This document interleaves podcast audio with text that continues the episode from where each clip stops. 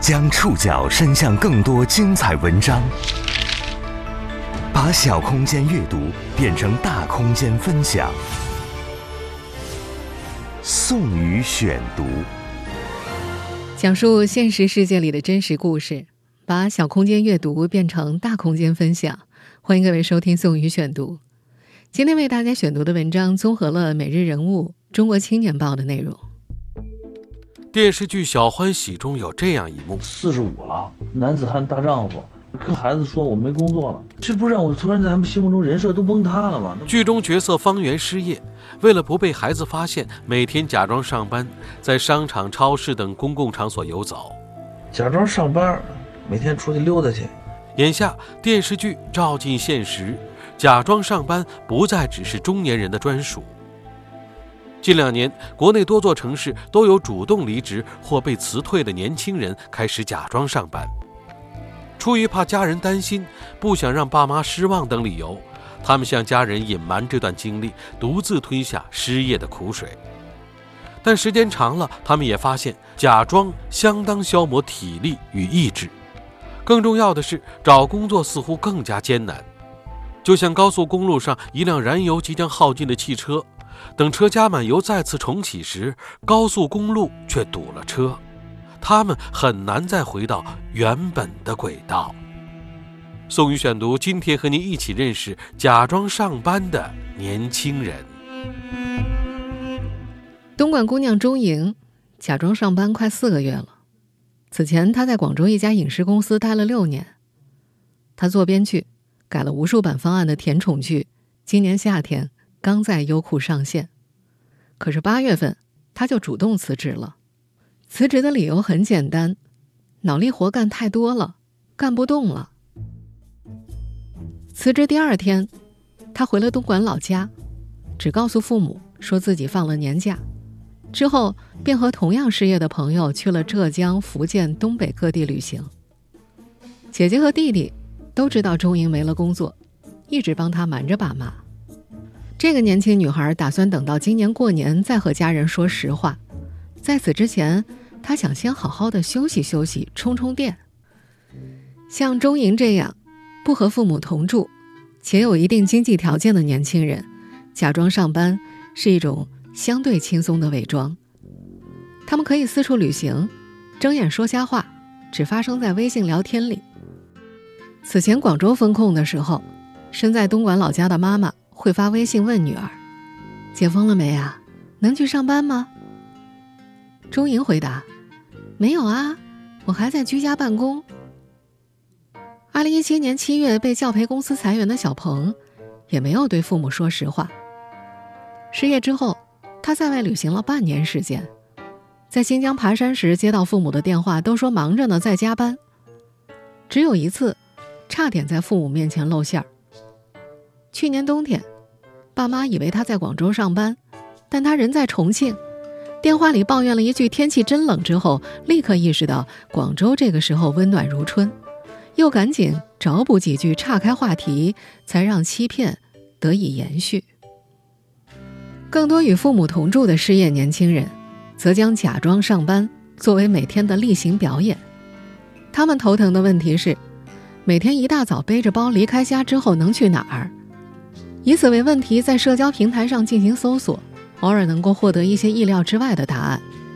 比如，有同样经历的博主回答：“图书馆开了就去图书馆，没开就轮换着去不同的肯德基、麦当劳、汉堡王、星巴克，脸皮厚一点，不点东西也能坐一天。”但也有人被星巴克温度过低的空调吹发烧了，最后只能开了间几十块的钟点房睡觉。还有网友听说。一些大型的政府办事机构不会赶人，因此溜进了劳动仲裁法庭去旁听。还有些无所事事的人，跳上一辆路程很长的公交车，从起点坐到终点，沿途看看人和风景。再不济，还有人推荐去医院。他们说，冷门的诊室里有很多空座位。无论是被动裁员还是主动离职。不少假装上班的年轻人，在假装的第一周，通常充满了新奇与放松，尤其是后者，也就是对那些主动离职的年轻人来说，从一份疲惫工作中解脱出来，终究是快乐的。有不少年轻人利用这段时间尝试各种新鲜事，但随着时间的流逝，新鲜和快乐很快消散。宋宇选读继续播出：假装上班的年轻人。上海姑娘许念在主动离职之后的第一周里，每天八点出门，将车停到公司楼下停车场之后，开始四处游荡。反正停车费已经缴满一年了。那周，她还为自己设定了不同的主题日：今天去咖啡厅探店，明天就买上几款好利来联名蛋糕做测评，下午。还会躲进朋友的出租屋里投简历找工作，挨到晚上八点，假装下班回家，和父母一起吃晚饭。他觉得这跟上班的情绪是完全不一样的，大家都在上班，而他自己是自由的。江西南昌姑娘燕芬也在今年夏天之后选择了假装上班。大学毕业之后的三年里，燕芬三度考研都以失败告终。决定步入职场之后，二零二二年的前六个月换了三份工作。他跟妈妈抱怨老是骂他的领导，在体制内待了一辈子的妈妈不理解，反问他：“哪有领导不骂人的呀？”学业与职场的频频受挫，让这个年轻女子难以向父母说清楚自己坎坷的心路历程，索性就出门假装上班。假装上班的第一周。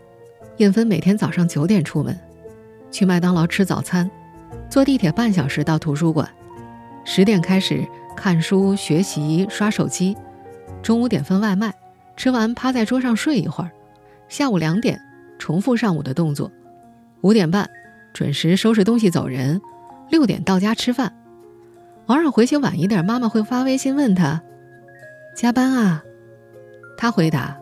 对遇上图书馆闭馆的日子，燕芬就一个人去南昌滨江公园，躺在草坪上晒太阳。他一度心情变好了，他甚至恍然觉得，可能生命的意义就在于浪费时间。他还说，如果工作的目的是过上自己想要的生活，那他现在已经做到了。但这种惬意的心情，其实很快就消散了。大多数选择假装的年轻人都曾经觉得，假装上班的日子一定是短暂的。他们将这种欺瞒视作待业期的短暂过渡。他们想象着，每天维持一种规律的作息，等到找到新工作就无缝衔接去上班了，这样就能巧妙遮掩掉那段假装上班的日子。但这个时代的严峻事实是，从围城一般的职场跳出来之后。他们很难再重新返回。很多假装上班的年轻人发现，从假装的第二周，问题就已经出现了。上一周那种逃脱糟糕工作的轻松感荡然无存。整日在外闲逛的他们，这时意识到，工作并没有那么好找。这样假装上班的无业生活，可能还要延续几个月，甚至持续到来年。随着假装上班的时间延长，焦虑感。也开始蔓延。上海姑娘许念没有心思再去打卡甜品店，整天窝在朋友的家里投简历，投一百多份简历，只有四次面试，最后要么是公司不满意他，要么是他自己不满意那个岗位的要求和待遇。实在静不下心的时候，他会去咖啡厅刷一下午的小红书和抖音。理性告诉他。吃喝玩乐不是长久之计，人还是要打工赚钱的。但刷的时间越长，他越不想放下来，也不知道目的是什么，好像都是手指自己划划划的。他感觉自己仿佛在叠加增益，除了大龄未婚之外，又多了个大龄失业女青年的标签，根本就没法开口向父母吐露这种又颓废又虚无的生活状态。二零二一年八月被教培公司裁员之后。小鹏很快收到了两份 offer。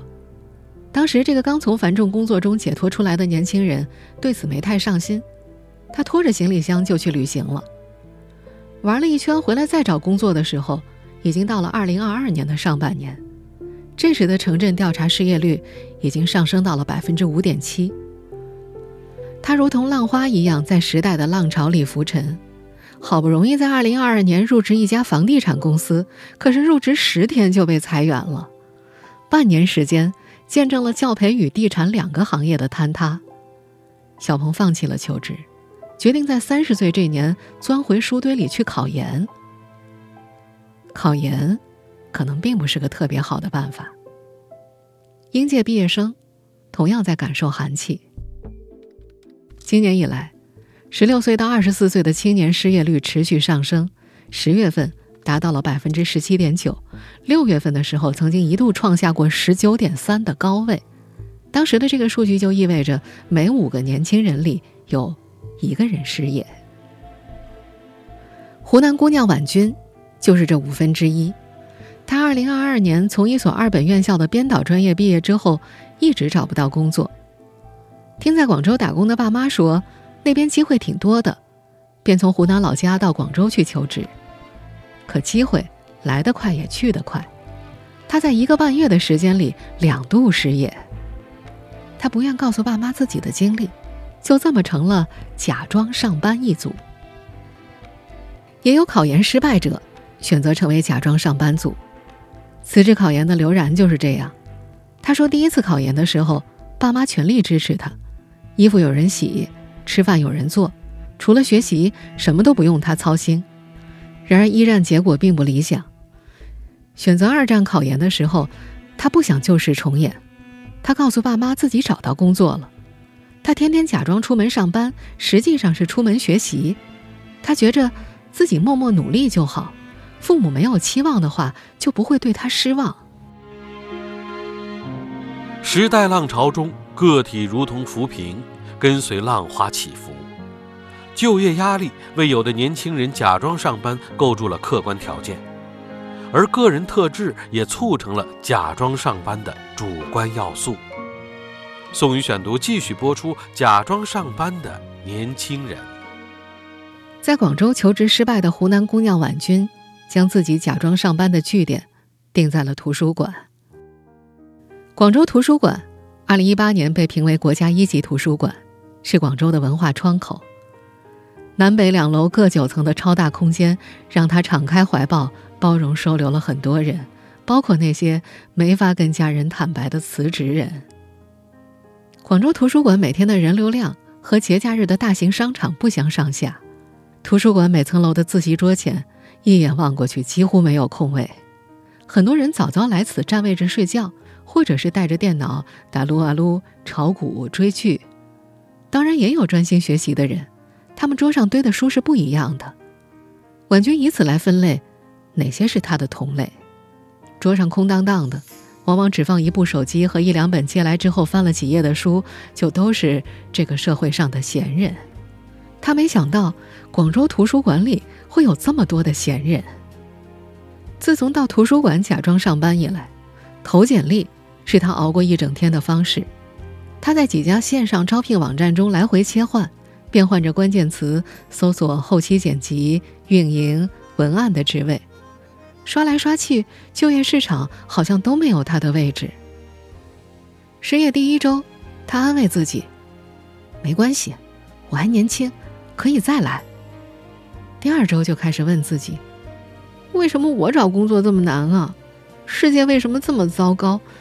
为什么一切都没有我想象中的那么好？晚上八点，他背着书包挤进晚间的地铁。急着下班回家的人都步履匆匆，他在人群中慢得很突兀。虽说没有上班，可他依然觉得疲惫。一天下来，他在图书馆里坐得腰酸背痛，每天这么转悠十几个小时，也是会累的。八百公里之外。考研三年都失败，在江西省图书馆准备留学的南昌姑娘燕芬也陷入了焦灼。留在南昌老家，遍地都是月薪三千的单休工作，能够交五险就已经很不错了。他自己之前多段短期的横跨不同行业的工作经历，根本就不具备太多的求职说服力。他从微博上看到了一种说法，说像他这样的情况啊，属于简历脏了。在曾经频繁换工作的这个年轻姑娘看来，有多段工作经历是自己了解不同行业、选择最适合自己方向的过程。可对招聘者来说，这样的简历意味着这个求职者是不稳定的。接受《中国青年报》采访时，浙江工商大学杭州商学院工商与人力资源管理系教师来万芬提到，和七零后、八零后相比，当代年轻人的就业受环境的影响，职业变动较大。同时，这些年轻人成长在一个经济相对繁荣的时代，对于工作的自主性和自我实现的要求较高。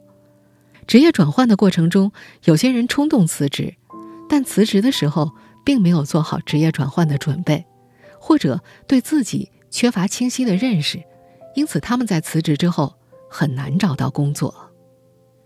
在老家南昌找不到工作的燕芬，干脆换了条赛道。家境还算不错的他，同时申请了六所英国学校，整日到图书馆去学习英语。假装上班的时间长了，假装都成为惯性了。他说自己唯一在意的是被父母发现之后还要解释的沟通成本。他说父母都以为他还在上上家公司上班呢，但是父母也不过问女儿怎么工作了，还在刷妈妈副卡里的钱，这让他感觉到了被父母的偏爱。变得有恃无恐起来，觉得即便被爸妈发现了，似乎也没有太严重的后果。但并不是每个家庭的父母，都像这个女孩的父母一样宽容。比如湖南女孩婉君就认为，父母的爱是有前提的，没有父母能够容忍一个大学毕业但成天不上班、好吃懒做的孩子。从假装上班的第一天起，这些年轻人们就对自己的家人撒了谎。一个谎言需要无数个谎言去掩盖，他们开始日复一日地表演圆谎。有人承受不住压力，很快向父母坦白，但也有人用谎言去叠加谎言。时间越长，坦白的压力越大，圆谎的难度和成本也越来越高，他们越发不敢向父母说实话。宋宇选读继续播出：假装上班的年轻人。二战考研的刘然，假装上班仅仅一个月就放弃了。他本想通过这种方式减缓考研的压力，可不成想焦虑更加严重了。在学习咖啡厅，不但每一笔花费都让他内心滴血，他还要时刻担心因为在店内停留太久被赶走。他总是无法静下心，时刻设想考研失败的后果。他烦躁、忧虑，常常失眠。在忍无可忍之后。他最终和父母坦白了一切。他说，和爸妈沟通之后，发现他们是能够明白自己的诉求的。而在告诉父母真相之后，他心中的石头终于落了地，再也没有失眠过。湖南姑娘婉君是不敢向父母说实话的那波人。二零二二年六月，她到广州找到了第一份工作，没过一周便被辞退了。那是一家广告公司。他一进去就被要求写出一份完整的广告方案，没有任何的培训与指导。两天内，他目睹三个员工先后离职，再过几天，他也被辞退了。他当天晚上回家，向在广州打工的父母抱怨了这家离谱的公司，但没提被辞退的事儿。他觉得有些丢人，只说通勤时间太长了，还经常加班，得再找一份更加适合自己的工作。爸妈当时倒没说什么，只是有次吵架，却把这件事拎了出来，骂女儿不能坚持，说她不能吃苦，眼高手低。初次离职时，婉君在家待了一段时间，跑了几天面试之后，妈妈以为她已经找好新工作上班了，一听只是面试，脸又垮了下来。天天面，什么时候去上班啊？找到第二份互联网公司的工作之后，她试了半个月。某天发现老板又在 App 上招人了，可是他所在的岗位明明只需要一个人，这让这个年轻女孩觉得自尊心有些受挫。明明自己还在努力达到要求，可老板却已经在未雨绸缪。这次，她主动提出了离职，她觉得自己主动走，可以走得体面一点儿。父母之前的态度，让她不敢说实话。他知道妈妈是爱自己的，但他又认为妈妈的爱是有前提的。如果自己不工作，妈妈对自己只有嫌弃。他的这些想法没有真实的和妈妈沟通过，仅仅基于自己的判断。作为研究人力资源的老师，浙江工商大学的来半分提到，如果子女从小到大的决策过程当中，父母经常有干涉的情况，很难接受子女的不同观点，那么这个时候，年轻人会倾向于不将工作状况告知父母，而是自己解决。在这位研究者看来，子女的职业转换，父母能够接受，能够接受到什么样的程度，也和父母的经历是紧密相关的。一些观点较为传统的、经历过下岗潮的父母，可能对工作的安稳和保障更为看重。不过，来半分还提到，对于子女失业与否，父母的态度不是一成不变的。他倡导子女要和父母多沟通，但沟通这件事。对这些假装上班的年轻人来说，无比艰难。失业之后，婉君依然经常带读小学的弟弟出去玩，吃喝都买双份的。他之前两份短短的工作，工资加起来只有三千块，还要撑到他找到新工作为止。他一天天觉得无法喘息。有次，他故意和妈妈开玩笑：“妈妈，你得还我钱。”你看我花这么多钱给弟弟买吃的，妈妈则反问女儿：“我还你钱，你吃我的住我的，我还没找你要房租呢。以后每个月给我交五百块。”这个不敢告诉家人自己失业的女孩有些分不清楚妈妈这句话背后究竟是真心还是玩笑，她甚至有种突然被刺痛的感觉。钱，成了他几个月来经常发愁的东西。每天出门假装上班。要精打细算的花钱，咖啡厅需要消费，他从来不去。付费自习室可以薅羊毛，买十二块待一天的新人体验券，用完了自己的账号新人券，他再去找周围的朋友帮他买券。后来自习室涨价了，他就再也没去过。还是图书馆实惠，不用花钱，这样日常开销就只剩吃饭了。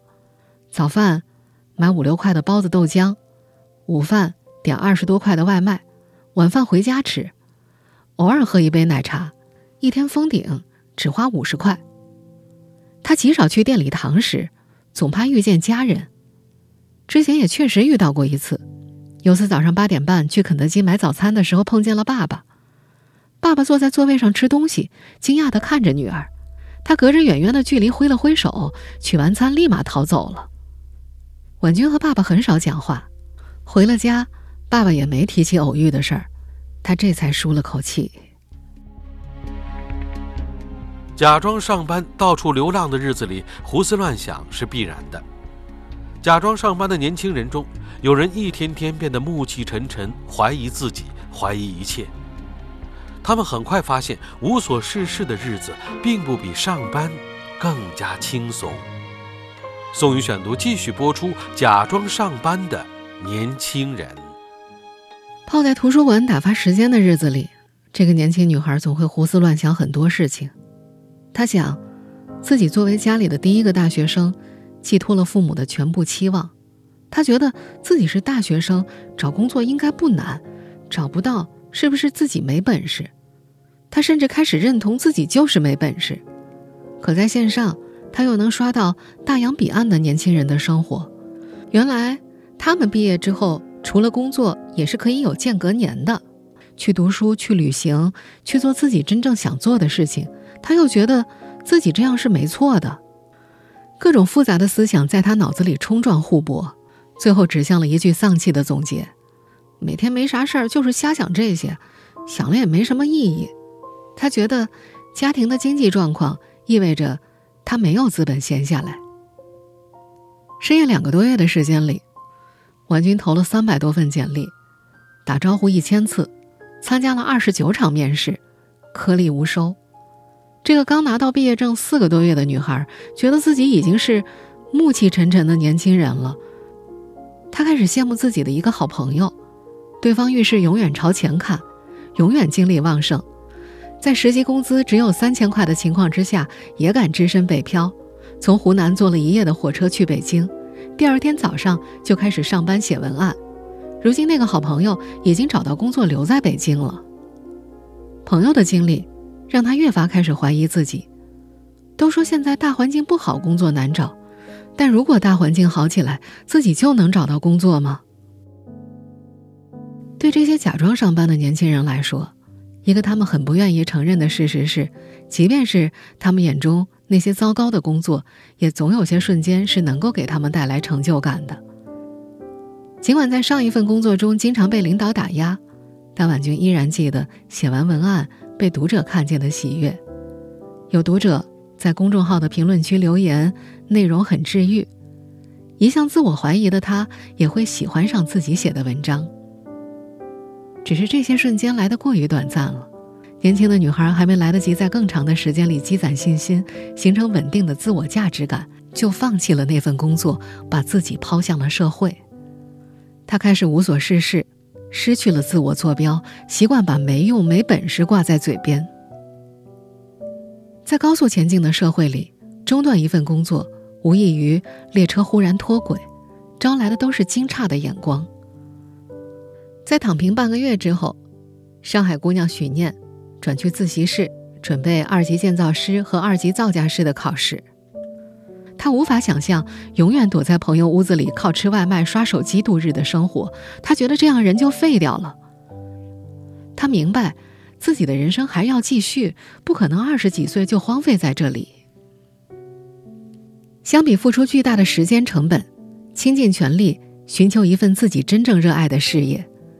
找个班上，或许是实现自我价值最庸俗也最简单的方式。从这个角度来看，假装上班的尽头仍然是上班。一个成年人不可能长久啃老，做什么全职儿女，终究还是要走向社会，成为职场人。不论何种职业选择，最终面对他的都是自己。没有人可以代替自己做出选择。十一月底，东莞姑娘钟莹在广州解封的第二天就去了大理，躺在苍山脚下的民宿里，她收到妈妈发来的微信视频，紧接着就是一连串语音。妈妈问她：“是不是终于能正常上班了呀？”钟莹只回了两个字：“是的。”然后就去农贸市场赶集了。这是一段开启倒计时的自由时光，他决定等这次旅行结束，过年回家的时候就向爸妈坦白离职的事情，然后重新开始找工作。在经历了几次不被尊重的招聘暴力，钱也快花光的时候，湖南姑娘婉君终于接到了一份文化策划公司的 offer。到广州和父母同住的这几个月里，她每天都在期待着从家里搬出去。如今，离他的目标成为一个完全人格独立的人，总算是又近了一步了。这其中多少也有些向父母证明自己的骄傲。你看，我也是能找到一份工作的。考研折戟三年的南昌姑娘燕芬，离自己上岸登陆那天还有些遥远。她依然继续假装去上班，想着能瞒父母多久是多久。她暂时没有求职的打算。留学是他的新计划。他说，留学的目的是希望日后求职的时候，简历能够好看那么一点点，覆盖掉他民办二本的本科学历和那几段短暂的工作经历。